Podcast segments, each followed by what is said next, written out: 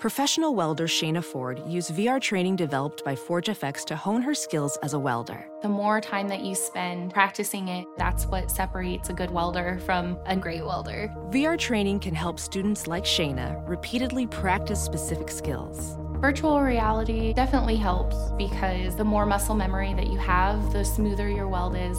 Explore more stories like Shayna's at meta.com/metaverseimpact.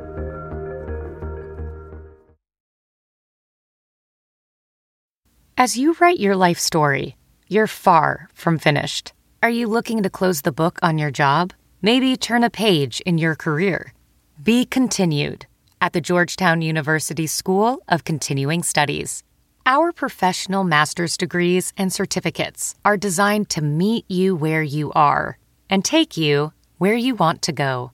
At Georgetown SCS, the learning never stops, and neither do you. Write your next chapter. Be continued at scs.georgetown.edu/podcast. There had been abuse in my family, but it was mostly musical in nature.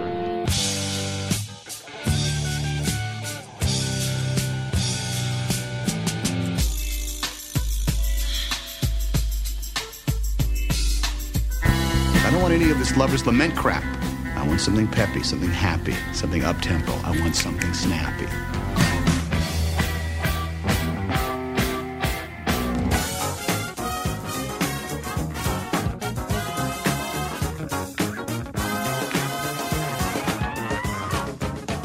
Three decades ago, hip-hop was an exciting street art. Today, it's the music industry's cash king.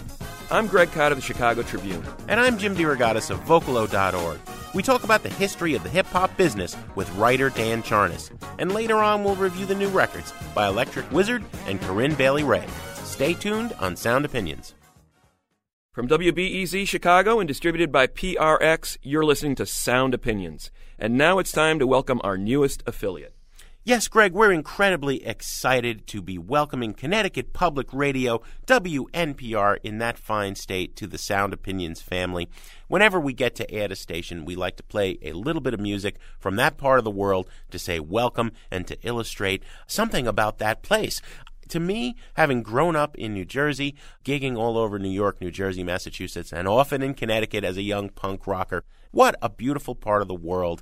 And I think you can't choose any music that better represents the place than that of Karen and Richard Carpenter. The brother and sister were raised on Hall Street in New Haven, considered by a few to be, white bread, square, the epitome of easy listening music in the 70s. No. People have been reevaluating them for the last 2 decades, starting in the alternative era when bands like Sonic Youth championed them and said this was incredibly complicated and sophisticated pop music with a enduring and very, very deep emotional resonance. That wonderful 94 If I Were a Carpenter album produced a song by Shonen Knife, the Japanese noise pop band, a cover of Top of the World that has subsequently turned up as the theme song to a Japanese TV show, as a big hit on the Shrek soundtrack. Talk about going a long way from that backyard where Karen and Richard Carpenter grew up in New Haven to worldwide popularity.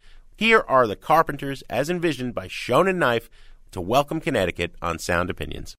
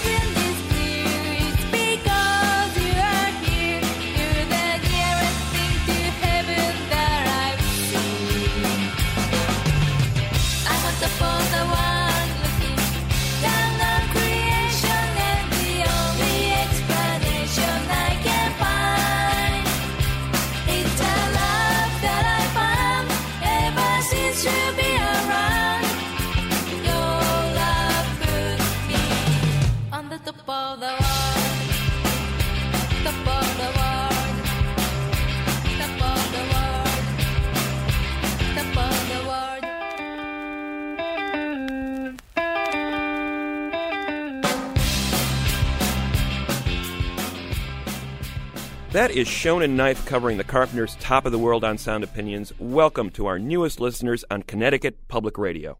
You can try and read my lyrics off of this paper before I lay them, but you won't take the sting out these words before I say them, cause ain't no way I'm gonna let you stop me from causing man. When I say I'm gonna do something, I do it. I don't give a damn what you think, I'm doing this for me. So the world feed it beans, it's gassed up. If it thinks it's stopping me, I'm gonna be what I set out to be, without a doubt, undoubtedly. And all those who look down on me, I'm tearing down your balcony. No way fans are busting. That is Eminem with a track from his latest album, Recovery, the biggest selling album of 2010.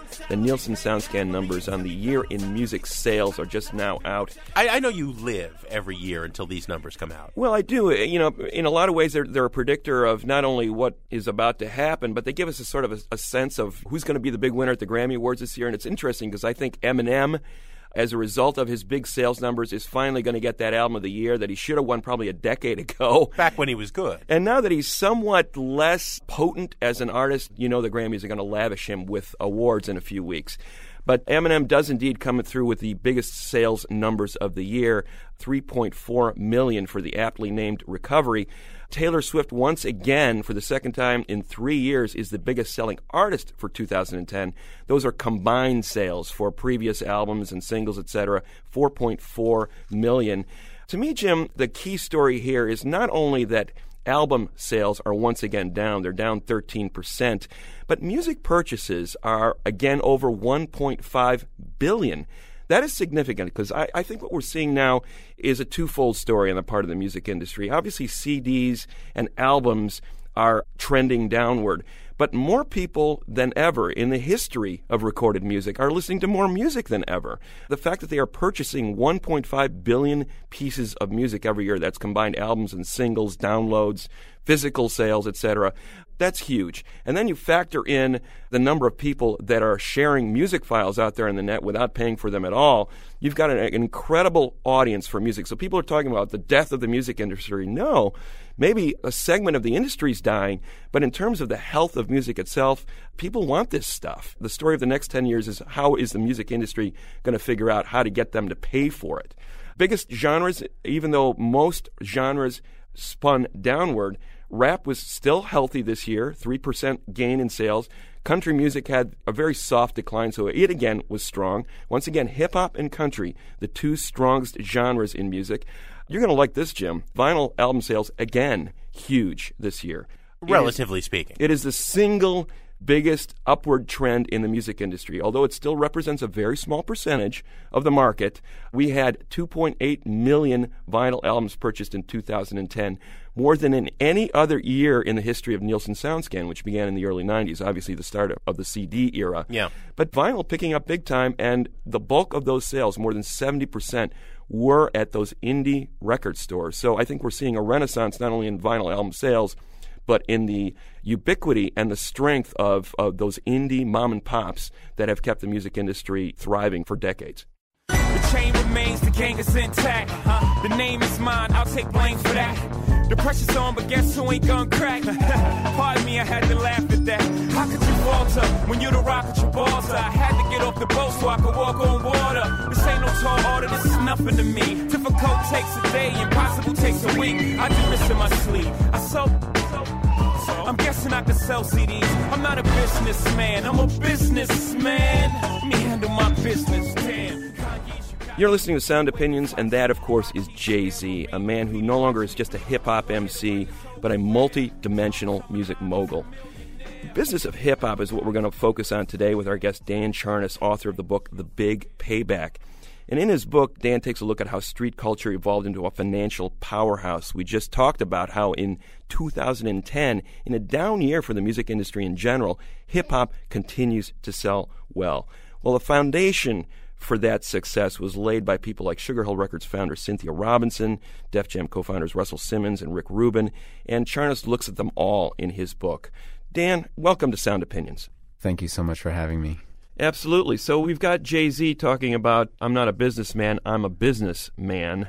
And hip-hop over the last 30 years has evolved into a multi-billion-dollar business. Really remarkable story you tell in this book about how it came from the streets where there was no money, but there was an incredible amount of cultural cachet. There was a buzz around this music.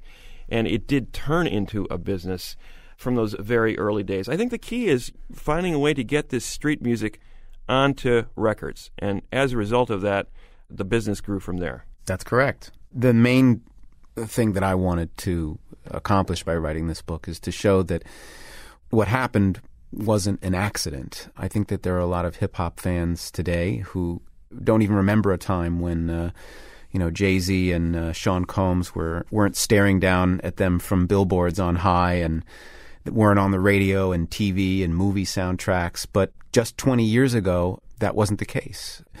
Hip-hop was seen as a fringe music and a fringe culture, and radio didn't play hip-hop, and even major labels hadn't quite invested in the idea that hip-hop was something that was permanent. So it wasn't an accident. It took the work of a few key visionary people, and so those are the stories I really wanted to tell in this book. Well, and you do. I mean, starting with the first time somebody made $10 or $15 being a rapping DJ in 1970s New York, all the way up to, everybody now having their own clothing companies, for goodness sake, on top of record companies, on top of any number of other business endeavors. That's right, a 40-year journey. So it starts, I think, with this whole idea of getting this stuff on record. People like Sylvia Robinson come along and say, hey, let's make this transition. And I think you bring up an interesting point, because inner city culture, it was sort of morphing from the disco era, where disco was looked upon suddenly as this pariah.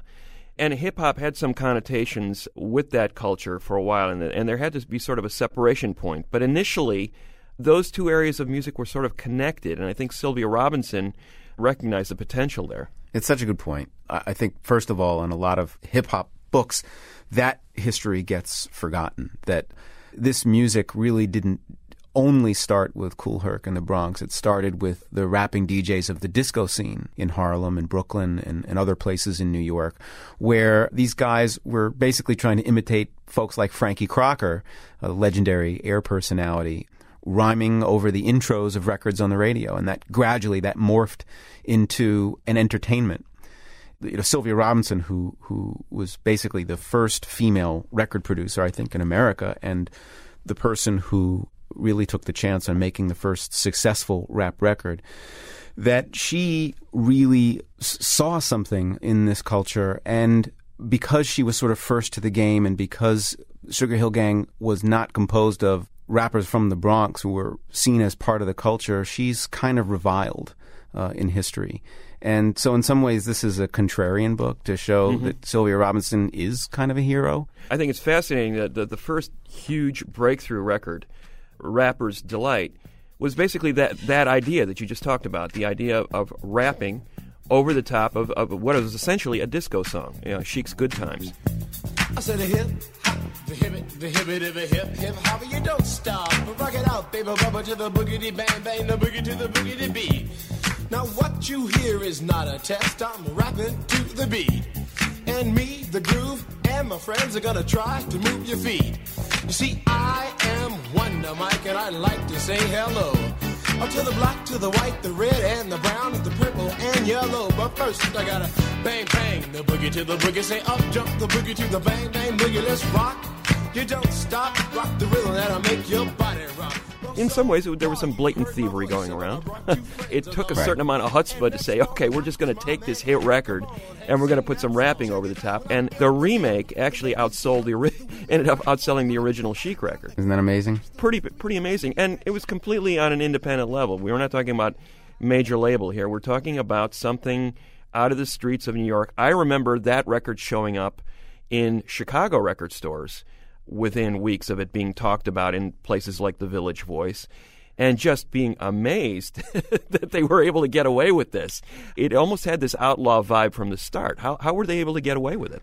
In that particular case, they weren't for very long, because as soon as the record hit the charts, Nile Rodgers and Bernard Edwards of Chic, the gentleman who wrote the original song that it was based on, Good Times. Good Times!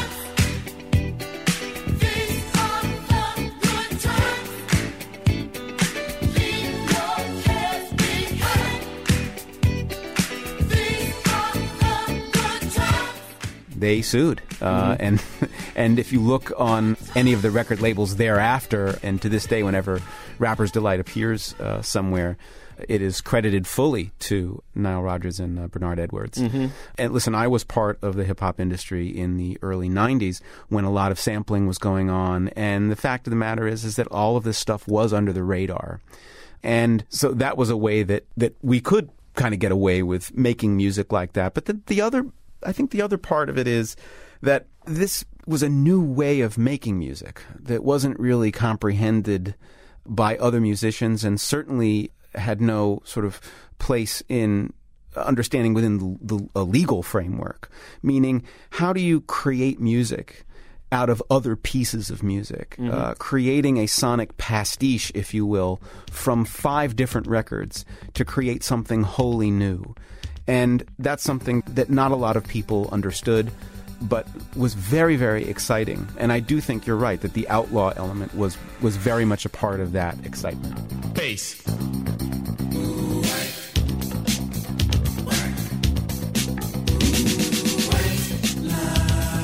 Vision, dreams of passion. And all the while I think of you. A very strange reaction. The more I see, the more I do. Something like a phenomenon. Baby, tell your body to come along. But white lies blow away. Dan, we want to get into some of the other moguls. Before we talk about a few of those, though, I want to know what Sylvia Robinson took from the traditional major label model, or for that matter, the next guy we'll ask you about, Russell Simmons, and what they did differently. I don't know if Sylvia took much from the major label model. I think Sylvia and Joe Robinson, her husband, they were scrappy entrepreneurs. And when they founded Sugar Hill, they just emerged from a lawsuit with a major label, Polygram, in which they almost lost their prized possession, which was the Chess Checkers Cadet catalog. So, you know, they were going it alone, and they got their money from Morris Levy of Roulette Records fame. An infamous name, considered one of the biggest gangsters in the history of the music industry. Indeed. I think a friend of the Genovese. There you go. And what they did was they set up this independent label in New Jersey, across the river from New York, and basically had a lock on the rap business for about 5 years. And every demo tape that any aspiring rapper had was sent to the offices of Sugar Hill in Englewood, New Jersey. And the name Sugar Hill, of course, had connotations of home back in Harlem, because mm-hmm. Sugar Hill was sort of the upscale neighborhood in Harlem at the time. I actually think that Sylvia and Joe were pretty much scrappy entrepreneurs who had a lock on the business, and then they kind of reverted to their old scrappy independent ways of being a bit chintzy with the royalty payments and alienating the stable of artists that they had, and being somewhat arrogant about their own position. And I think they frittered away their advantage and left it to some smaller record labels who were sort of these dying disco labels like mm-hmm. Profile and Tommy Boy, and, you know, businesses that had been conceived as we're going to make disco records. And what ended up happening is rap fell into their lap and saved them.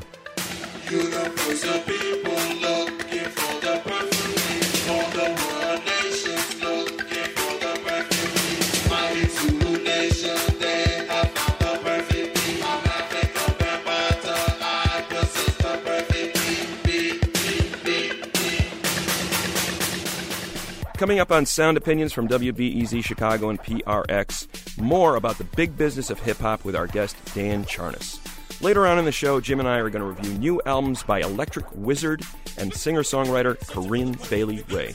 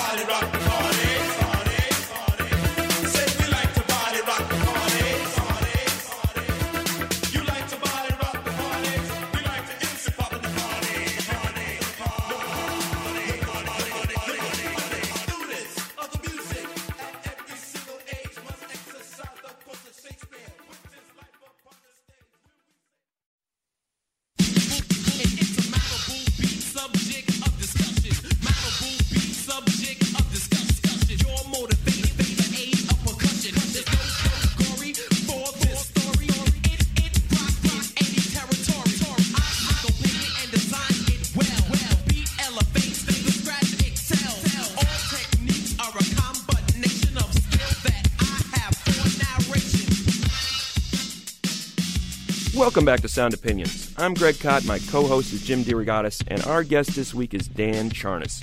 He's the author of the book, The Big Payback, The History of the Business of Hip-Hop. We've been talking to Dan about hip-hop's transformation from an underground b-boy scene to one of the most financially lucrative genres in music today. Dan, let's talk about one of the biggest figures in the growth of hip-hop. I'm talking about Russell Simmons. You know, Simmons started out as a street drug dealer, right? Indeed. Tell us about how he started in hip-hop. Russell is a great archetype and one of the few characters who spans the entire length of the book. From the book is divided into 8 chapters or albums over the course of 40 years, and we meet him in the first album and we see him all the way to the end. And in the beginning, he's this party promoter. He gets turned on to the disco rhyming scene by a friend of his from City College in Harlem. He starts to promote parties. He does flyers. He meets a guy from Billboard named Rocky Ford who's interested in this stuff. He learns from Rocky. He convinces Rocky to do a record with a guy that he manages called Kurtis Blow. Kurtis Blow becomes the first rapper signed to a major label. Don't you give me all that jive about things you wrote before I was alive. Cause this ain't 1823, ain't even 1970. Now I'm the guy named Kurtis Blow, and Christmas is one thing I know. So every year, just about this time, I celebrate it with a rhyme. Russell then is able to turn that success into success for his little brother Joe, who becomes Run of Run DMC. Run DMC becomes, as you know, basically the first hip-hop superstars and the first real crossover act into the world of rock and roll. Def Jam comes after that, his partnership with Rick Rubin, and Russell is able, over fits and starts, to transform that little company that he founded with Rick in 1984-85 to a company that was valued at over $300 million when it finally sold in 1999. Not bad for a street dealer.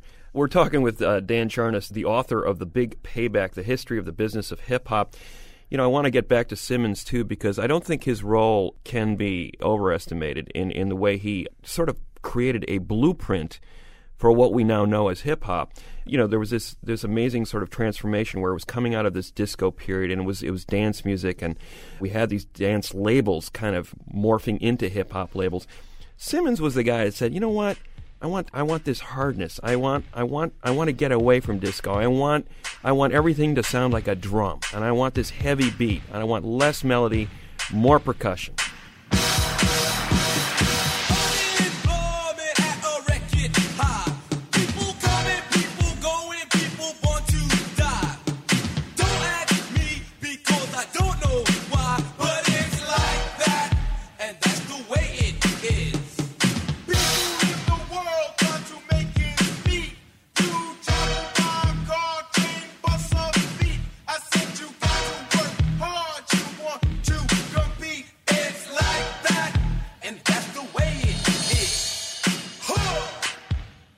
So he really sort of laid it out, and I think that's where Run DMC really set the mold for what future hip-hop was going to sound like, in separating themselves from those earlier acts like Kurtis Blow, like Afrika Bambaataa, and creating a template for what hip-hop became. It's such a good point. I mean, that is really like a defining turning point in the history of hip-hop when Russell finally said, this music should not sound like disco, it should sound like itself. And he makes this incredible record, It's Like That, by Run DMC, along with another record called Sucker MCs that embodied that ethos. And that record inspires Rick Rubin, this college student at NYU, to make his own record called It's Yours, which was rapped by T. LaRock. Commentating, illustrating, description giving, adjective expert, analyzer, summizer, musical myth, seeking people of the universe, this is yours.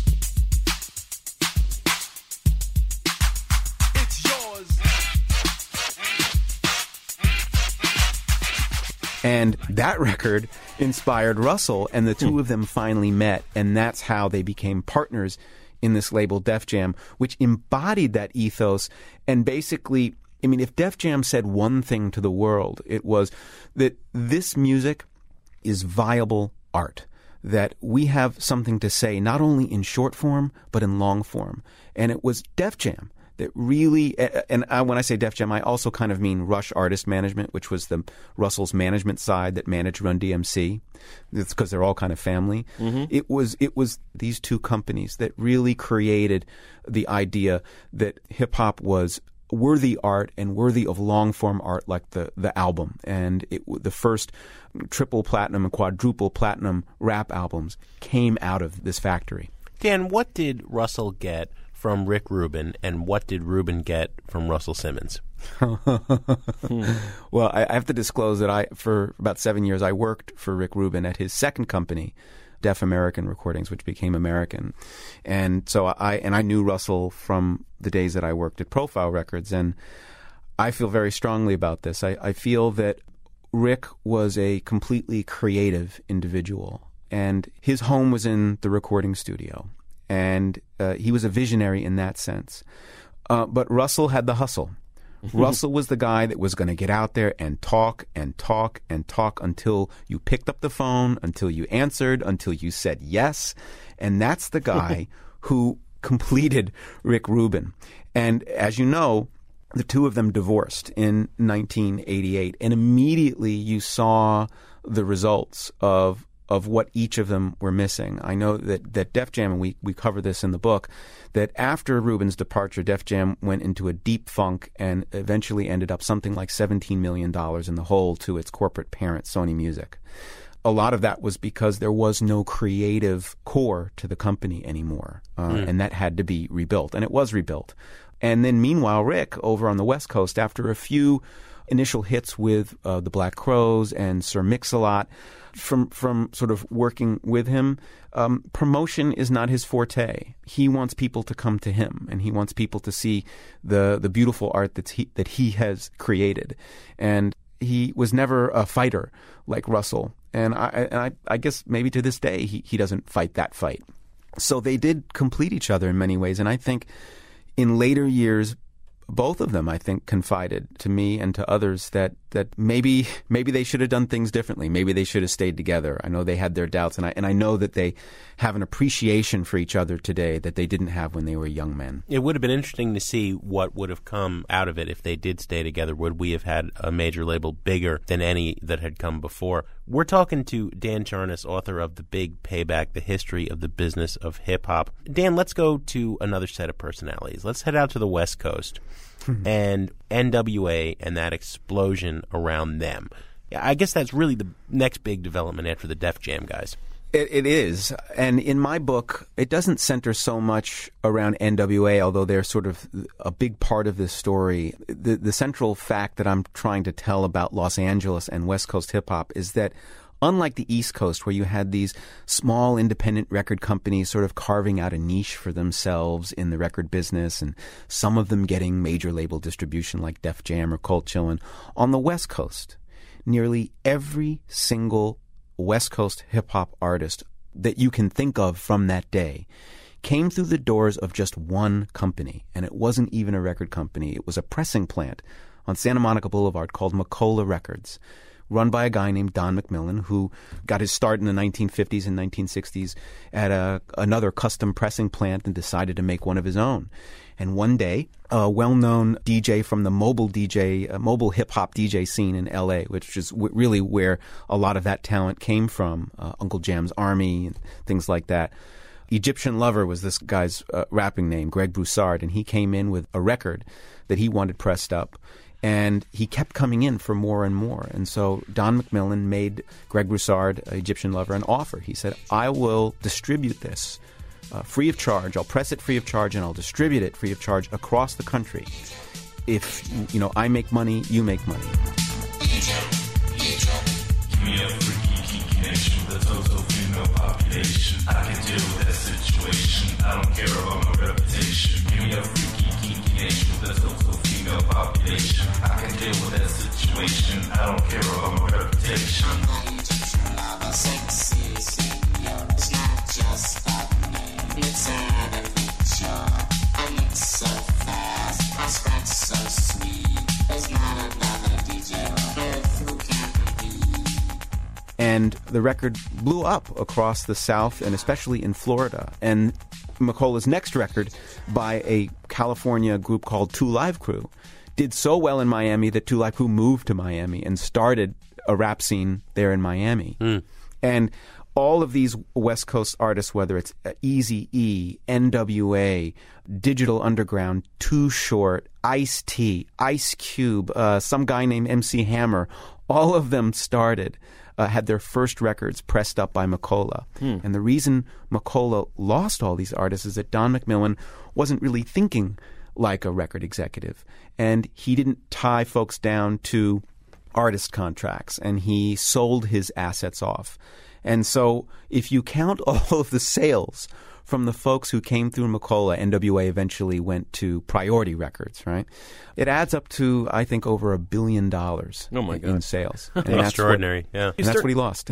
You're starting to see this intersection of this underground art form, primarily nurtured by these indie labels in the 80s, start to come into the clutches of the majors in the 90s. And it was a very, let's just say, it was an incompatible relationship. The marriage was not destined to work. When you're talking about explicit subject matter by people like Ice-T and his offshoot group Body Count, the Ghetto Boys, this was shocking stuff for these major labels to say, oh, wait a minute, how can we put this out with our name on it? Because the content is just, it was never meant to be on a major label. That's right. And one of the things we talk about, two sort of key events as far as hip hop's troubled relationship with the mainstream music business. The first of them is the ascendance of MC Hammer and Vanilla Ice, which the success of those two sort of hip hop records threatened the existence of the rest of the industry, threatened to sort of drown out all of the creativity that was happening around them as radio and video began to embrace them. But I think that the major labels quickly found that that wasn't a sustainable model, and that the major labels started to be a little smarter, hiring the right people who had been schooled in that independent label system. You know, think of the independent labels as sort of guerrilla warriors carving paths through the wilderness, and the guerrillas knew the maps to the pathways, and the major label folks were clueless as to how to make it through that backwater. And the employees of those companies, as they were hired by major labels, began to school the major labels on how to sign and market hip-hop. But the next crisis that you refer to is the crisis that enfolds Time Warner in 1992, starting with the cop killer controversy by Ice-T's heavy metal group, Body Count.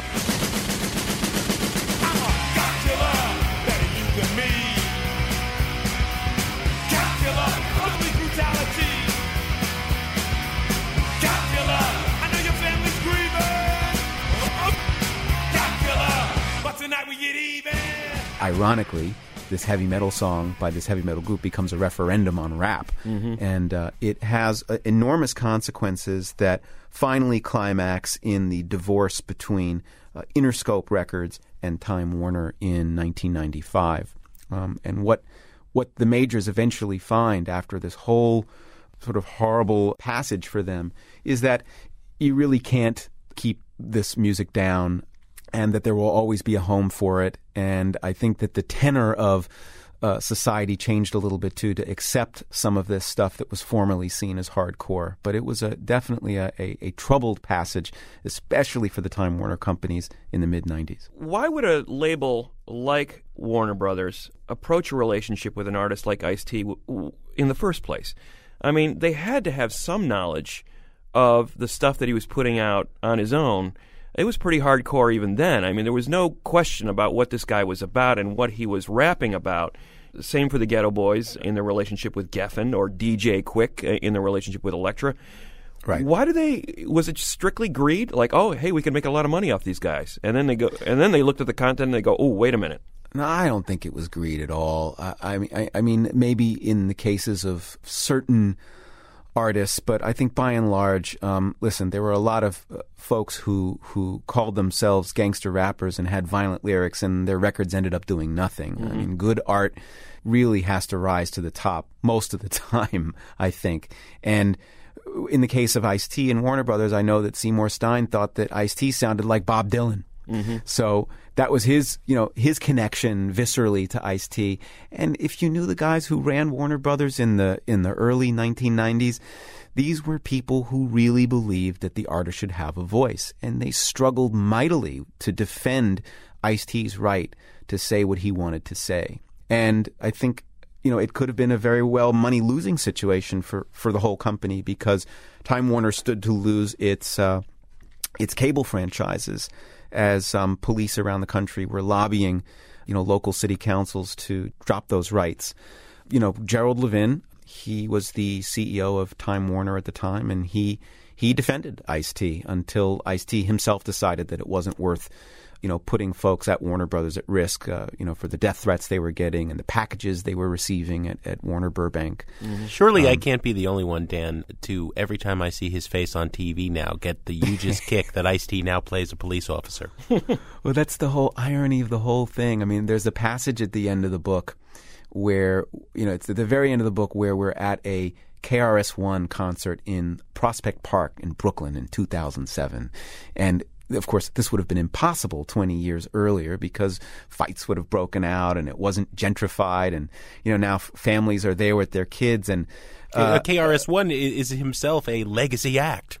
That's right. That's right. And so at this place, one of the characters of the book, James Bernard, is sort of going through this litany of realizations of where hip-hop has come and where it has gone. You know, Rick Rubin, the former dorm room guy who puts together Def Jam, is now the co-CEO mm-hmm. of Columbia Records, the label that basically he fought against to get a lot of these records happening, you know, 20, 30 years earlier. Ice-T is playing a cop on TV. Queen Latifah is an actress. Will Smith makes $20 million a picture, mm-hmm. and on and on and on, how our culture has changed, but more importantly, how hip-hop played an active role in changing our culture.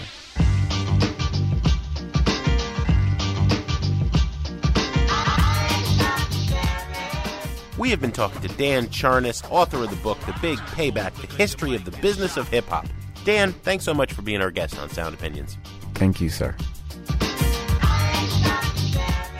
To comment on our conversation about the hip-hop industry or anything in the rock world, call 888-859-1800 and we'll put it on the air. Next up, Greg and I review two new records by Electric Wizard and Corinne Bailey Ray. That's all in a minute on Sound Opinions from WBEZ Chicago and PRX. In the land of the lost, you start to shiver. Then you scream, my friend, you wake up monthly because you're dreaming again. But next time I'm on the scene, do not try to distance, keep your mouth so sucker jaw, because I'm strictly business. Don't get too full because your mic is shot. I'm strictly business. Don't get too full because your mic is shot. This is the rap season, where the East starts pleasing. Girls around the world, no need to be skeezing. When I roll, I stroll cool, always pack a two just in case. My brother acts a fool, I got the energy to put the girls in the frenzy, put in shock when I rock, give enough, I'm not stingy, make sure I don't bore when I'm on the dance floor. Get busy, boy, like you never saw before, one flow, good to go, after the show, I'll pull your whole boy, you sniff blow, hell no, I have my whole life ahead of me, no time to be sniffing, my parents find out, then they start riffing, so I stay A-OK, cause I'm the E. The R-I-C-K. Inches look me in my face, then the eyes get weak. Pulse rate descends, heart rate increases. It's like, beam me up, Scotty. I control your body, I'm as deadly as AIDS. When it's time to rock a party, in all due respect, when I say mic check, let a sucker slide once, then I break his neck. So when I say jump, you would power high because I'm taking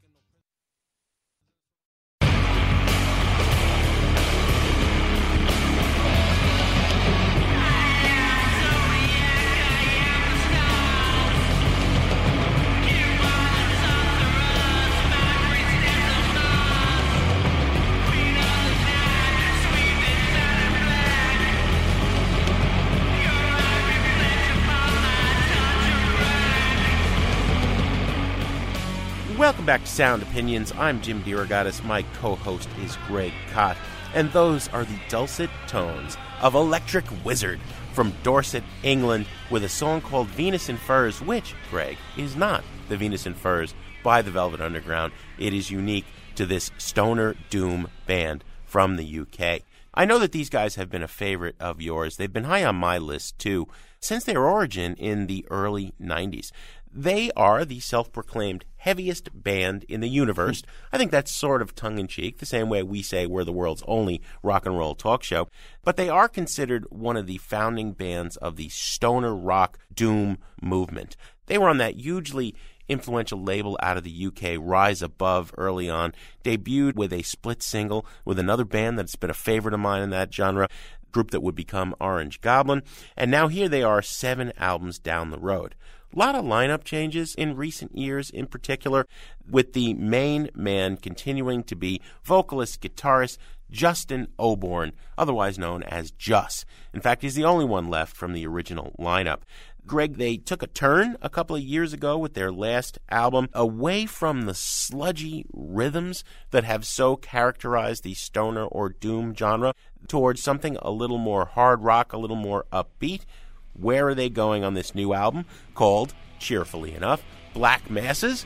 We'll answer that question in a moment after we play Black Mass by Electric Wizard from the album Black Masses on Sound Opinions.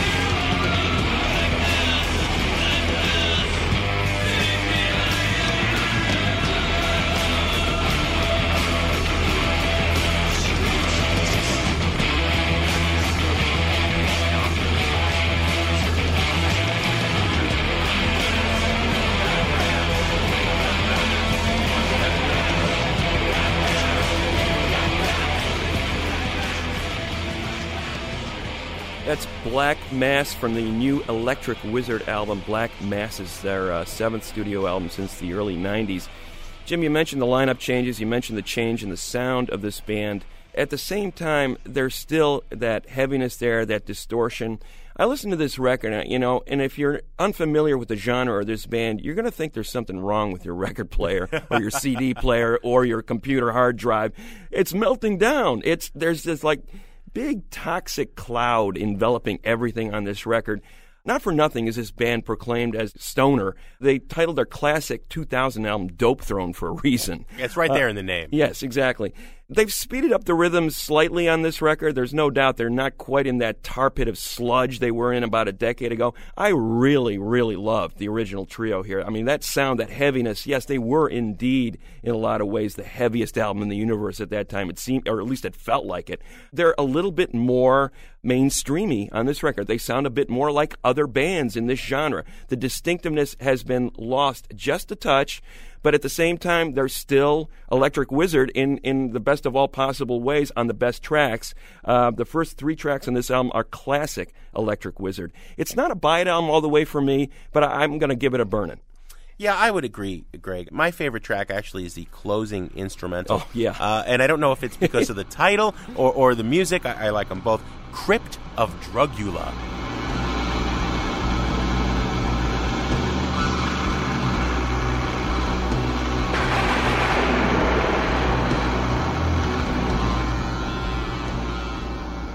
Gotta love that. You gotta love that. But still, if you're only gonna buy one album by Electric Wizard, I would say buy Dope Throne. You need to have one, and maybe only one, because there isn't that much variety to the sound. Mm-hmm. So, yeah, I can't say it's a trash. It gives me great pleasure, but I'm going to go back to Dope Throne the next time I want my Wizard fix. So, yeah, this is a burn it record.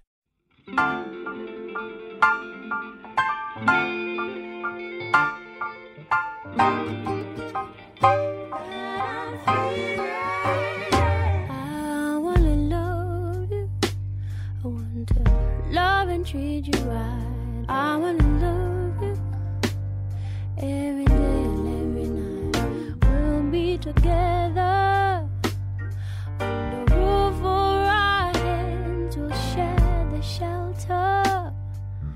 I'm a single. What is this love? Is this love? Is this love? Is this love that I'm feeling?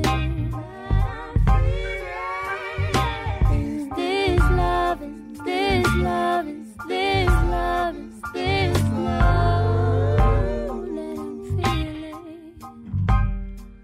That is Corinne Bailey Rae with a cover of Bob Marley's Is This Love from her latest EP, the Love EP. Corinne Bailey Rae, part of that UK neo-soul movement that began in the middle part of the last decade. People like Amy Winehouse, Adele, Duffy. She's kind of more on the singer-songwriter part of that genre, a little bit more mellow, a little bit more low-key, a little bit more melancholy. Self-titled debut in 2006, huge beginning, number one on the UK sales charts, million-selling album by the end of the year. Followed it up in the early part of 2010 with an album called The Sea, inspired in part by the tragic death of her husband. Absolutely a morose, melancholy gem, got a lot of great reviews, nominated for a Mercury Prize.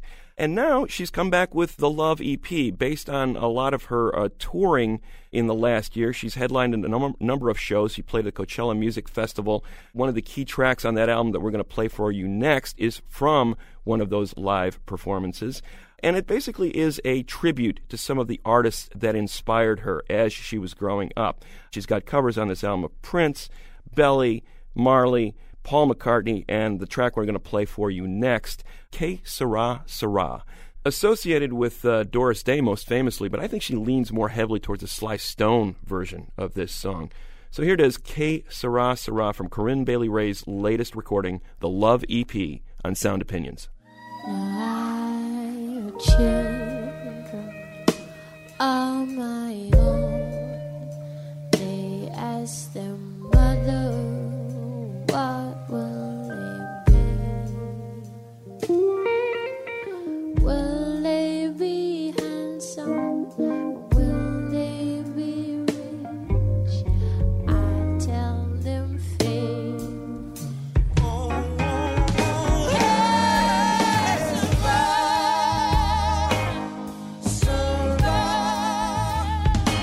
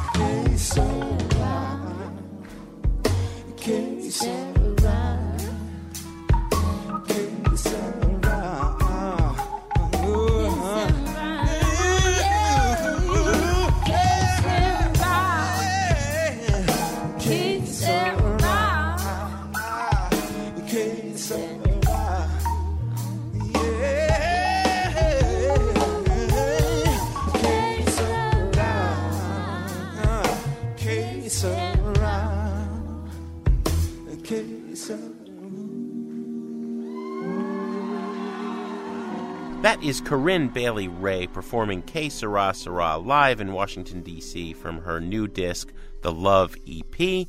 5 songs about love in one way or another. 5 songs by artists that she admires, one and all. Less Doris Day in that case, Greg, than I think Sly and the Family Stone. I really don't like this record, and I really don't like Corinne Bailey Ray. I empathize with her loss. I heard it very poignantly on The Sea. But there is a preciousness, a lack of grit, a lack of just guts and soul to this neo-soul artist that, to me, she's like the UK version of Norah Jones. Had nothing to do with Adele or Amy Winehouse. Those are real people. Those are gritty, soulful people. This is a chirpy little bird. And I don't mean any disrespect, but she's clearly talented. It just doesn't have the soul I want in my soul music. And nobody, under any circumstances, should ever cover My Love by Paul McCartney. And when I go away, I know my heart can stay with my love. It's understood. It's in the hands of my love. My love does it good. That's one that should just be better off forgotten forever on the buy it, burn it, trash it scale. This is a trash it EP, Greg. Well, you're being a little bit harsh as far as I'm concerned. I would agree with you to the extent that I've always found a rather pleasant, kind of nice wallpapery kind of music. Even though that last album was based on a tragedy, I never felt the real emotion that I expected to hear from somebody who had just lost a loved one like she did. Maybe that's just her style. Maybe she doesn't have it in her. But on this record, I did hear something new, something that I had not heard before. A little bit of friskiness in her voice, a little bit of that grit that you found lacking.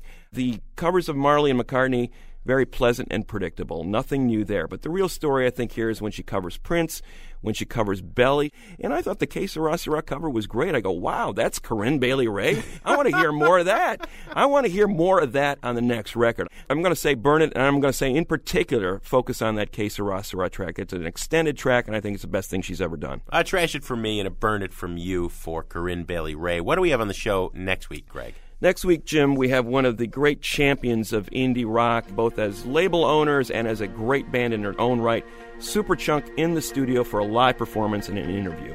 Greg, as always, Sound Opinions is produced by Jason Saldana and Robin Lynn, our very own two electric wizards. And our executive producer, our fearless leader, Tori Southside Malatia, he's more of the Sorcerer's Apprentice.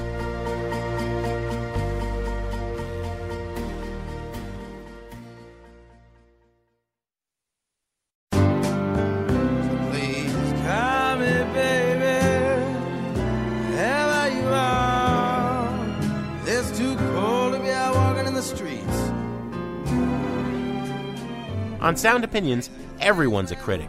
So now it's time to hear what you have to say. New messages. Hi, Jim and Greg. Happy New Year from Los Angeles. My name is Alan, and I just wanted to piggyback on what that other woman this past week said in her phone call about vinyl. I have actually gone an extra mile. If an artist puts out a new release and it's on vinyl and it comes with a digital download, pretty much how it's happening now, I will gladly pay $15.99 upwards of $20 or more, as I did for Steel Train, Against Me, et cetera, et cetera. If, however, the major artist can't see fit to include a digital download with a vinyl or even a vinyl release, I will happily wait for Amazon to discount the record to $3.99 before I buy it. I have found that I am able to support great newer artists. I get to sit on my couch with a big gatefold piece of cardboard and read along, and the sound is great. And then I carry it around on my iPod. So hooray for bringing back vinyl, and hooray for the bundling of digital downloads. Hey, Sad Opinions. What's up? This is James down in Montgomery, Alabama. Just got through listening to the Buried Treasures podcast, and I liked it a lot. I wish you guys did that more often, because I feel like I liked almost all the music you talked about. and I wanted to share mine with you. This year I saw a band called Circle Pit from Australia, and they blew me away. It was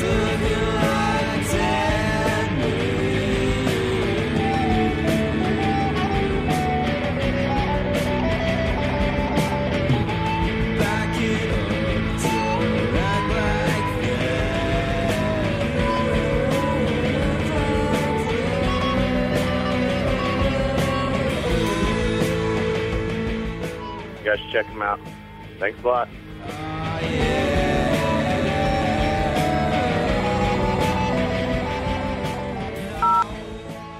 Hi, my name is Brian. I'm calling from Fort Worth. I just got done listening to your Best Albums of 2010 podcast, and I had to say that I found my favorite album from 2010 from listening to your episode where you took a quote-unquote road trip around the United States, and you interviewed the journalist from Baltimore, and he mentioned bands like J. Roddy Walston and The Business. And J. Roddy Walston put out a self-titled album that I just haven't been able to put down since I got it. What's your name?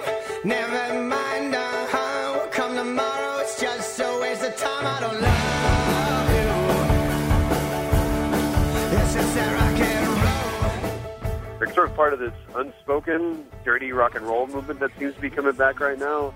J. Roddy Walston has just as much dirtier and more powerful and more heartfelt and more gutsy sound than that, and I can't get enough of it.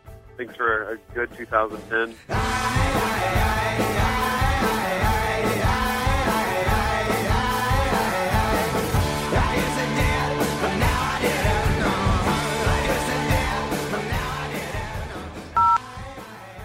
Hi, this is Kim from Chicago, and I just wanted to thank you for your great album dissection of Stevie Wonder's Songs in the Key of Life. I grew up in my dad's shag-carpeted den in the 70s, listening to the records, staring into the cover design, reading the liner notes, and over until he basically became like a family friend in my head.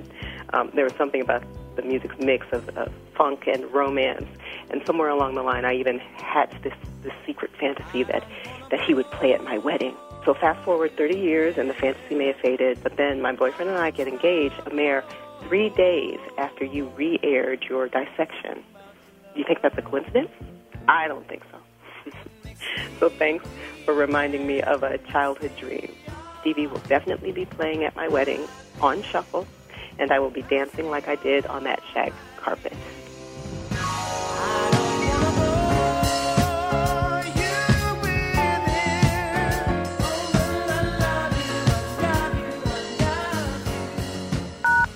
No more messages. To share your opinions on Sound Opinions, call 888-859-1800. We'll be back next week on Sound Opinions from WBEZ Chicago and distributed by PRX.